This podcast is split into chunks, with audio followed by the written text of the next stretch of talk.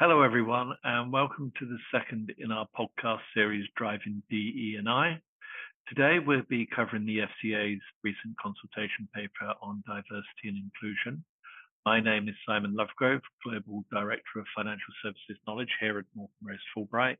And today I'm joined by Hannah McCaslin Scaife, Counsel in our London Financial Services Group. So to set the scene, our first podcast described in broad terms the PRA's and FCA's consultation proposals, but today we're going to drill down a little bit further on the FCA's proposals, including asking ourselves what firms should be doing now.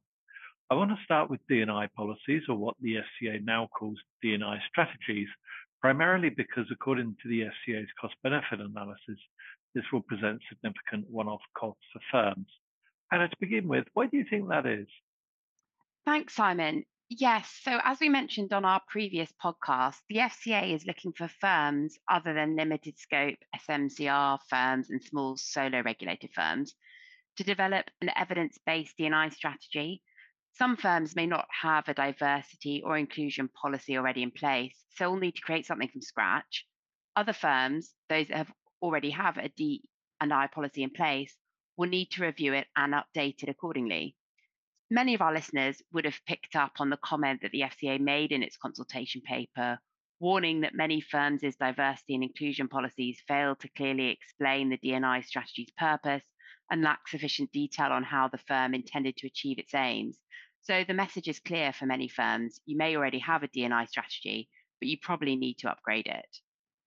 Thanks, Hannah. But it doesn't stop at upgrading it, does it? No, Simon, certainly not. It, it's meant to be a living document. The FCA expects it to be updated from time to time.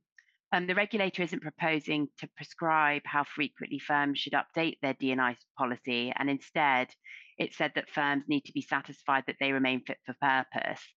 The important point to remember here is that the D&I strategy is a key document.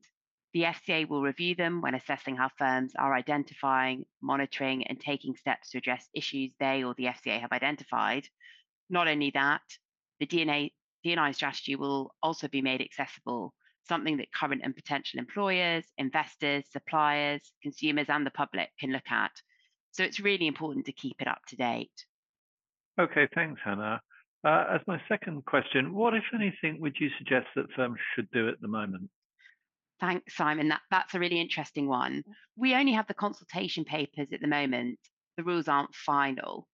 However, it may be that for those firms who don't already have a D&I strategy in place, those, those firms might want to start thinking about how one would look in mind of the FCA proposals. Obviously, here there is a question about what process you put in place and what resources you need to create a D&I strategy. For those firms that already have a D&I strategy, perhaps thinking about how the current policy looks against the FCA's proposals and rules, um, asking yourself critically, does the policy explain things clearly and is it up to date? In other words, firms might want to start doing a, a gap analysis of sorts.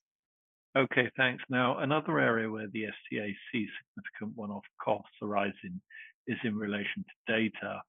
For large firms, the FCA estimates average one off costs of just over 29,000 for data disclosure and uh, just over 33,000 for data reporting. That seems a lot, Hannah. Yes, Simon, I agree. And we touched on the scope of data reporting obligations in our earlier podcast, where we looked at the mandatory and voluntary buckets of reporting data.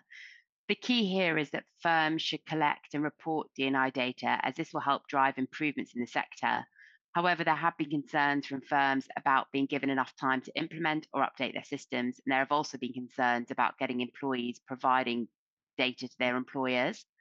At the moment, the FCA is proposing that large firms report annually, which is more frequent than the Single Resolution Authority and the EBA, which ask for data every two or three years, respectively. And the FCA knows that this will be more costly to firms, noting that reporting data every year rather than every two or three years increases firms' ongoing cost by 8%. However, the FCA's view is that it is acceptable, arguing that the data it will receive will be more accurate. Okay, thanks. And you also mentioned concerns regarding time. Y- yes, that's right. And the FCA has come up with some interesting proposals here. The final rules would come into force 12 months after the date of their publication, and the data to be reported would be by reference to this date. The reporting window would open the day after the, the reference date and close three months later. The FCA gives the example that if the final rules were published on, for example, the 1st of March 2024, the first reporting reference date would be the 1st of March 2025, and firms would have until the 2nd of June 2025 to submit their data. So we're, talk- we're talking probably about a year and a half ish until the likely first data round, but, but appreciate that, that, that many firms will need to do a lot of, between now and then. Okay, understood. And I also remember seeing something about a transitional period. Yeah, completely right, Simon. So the FCA is proposing a transitional regime so that the first reporting cycle would be on a comply or explain basis. And that's a term uh, listeners may well be familiar with from, from other pieces of legislation. So what this means is that firms should that are unable to submit all the required data in the first reporting period would need to explain to the regulator why that's not it hasn't been possible and set out the steps they're taking to ensure that they will be able to support a complete report when re- required. In this first cycle, the FCA would encourage firms to submit whatever data they have available, even if it's incomplete. Large firms, however, would be required to submit a complete report in the second reporting cycle. Okay, let's just quickly turn to data disclosure. Requirements for firms to publicly disclose certain aggregated diversity data on their senior management and employees. Yes, Simon. So, in terms of frequency, like the reporting to the regulator, it's annually. And in terms of content, the proposal is for firms to disclose the same information that they report to the regulator, but by reference to percentages rather than whole numbers.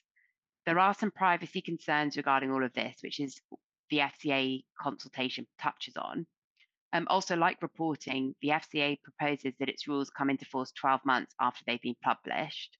Disclosures should then be made either at the same time the firm publishes its annual reports or accounts, or for firms that do not publish annual reports or accounts within six months of the end of their financial year.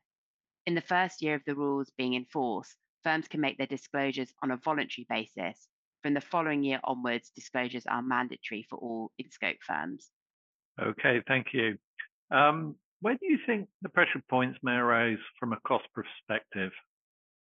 Uh, thanks, Simon. A, good, a really good question. So, I think probably in relation to updating internal systems to collect the information.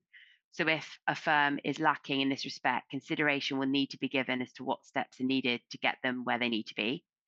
So perhaps a good idea when we're thinking about what firms might want to be doing now is to start thinking about the data they currently collect and see how it fares against the D&I matrix that are being proposed by the FCA for reporting and data disclosure. This should then help the firm to understand what changes they might need to make to their systems and processes. Some firms may choose to wait to see what the final rules look like, but I think that making some sort of start on this now will prove beneficial in the long term as a firm will get a good idea as to where they currently stand and what, if any, serious gaps they face. Okay, understood. So let's move now on to training. It's noticeable uh, that the FCA isn't proposing to mandate a training requirement, but there will, of course, be costs arising from the need to familiarize employees with the changes that will need to be made. There are many ways in which training can be delivered, including formal classroom training, online learning, etc.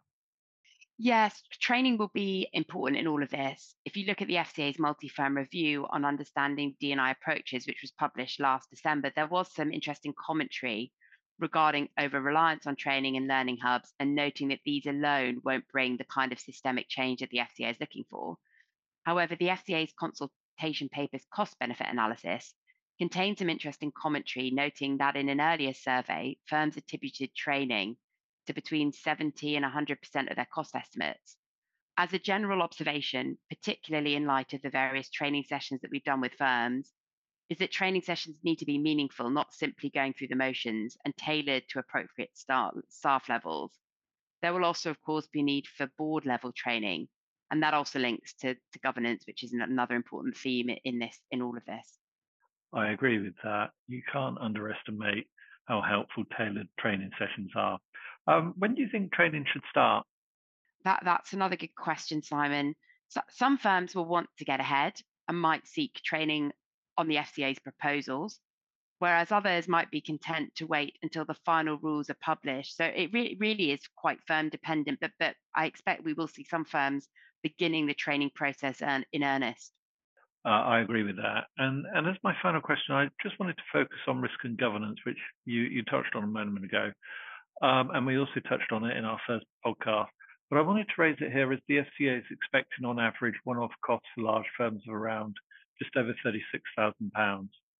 Yeah, there, there are a couple of things to pick up on here. So the FCA proposes to introduce new guidance for large firms to make clear that matters relating to D&I are to be considered as a non-financial risk and treated appropriately within the firm's governance structures. This is interesting as perhaps firms should start thinking now about how they can include non-financial misconduct considerations into their current processes. The board is also to be responsible for the maintenance and oversight of the firm's D&I strategy, and this will need to be reviewed to ensure it remains appropriate and effective.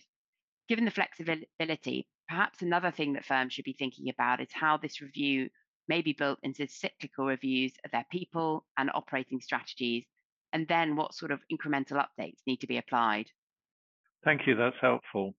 And indeed, the review of people and operating strategies is important as the FCA is asking firms to consider how a range of functions can contribute to progress on D&I I also think the FCA in its consultation paper provided an example.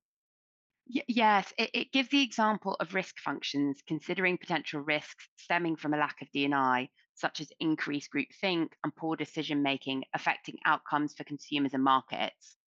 Support functions, including HR, conduct specialists, and others, can also help firms embed D&I practices, monitor progress against targets, and crucially identify areas for targeted interventions. Okay. Uh, many thanks, Hannah, for sharing your thoughts today. That's been very, very helpful. And this concludes the second podcast in our series, Driving D, E, and I. In our next podcast, we will probably take a closer look at the proposals impacting individual accountability, something that all board members will be keen to learn more about. We will, of course, also continue track developments on our Regulation Tomorrow blog. Many thanks for listening. Goodbye.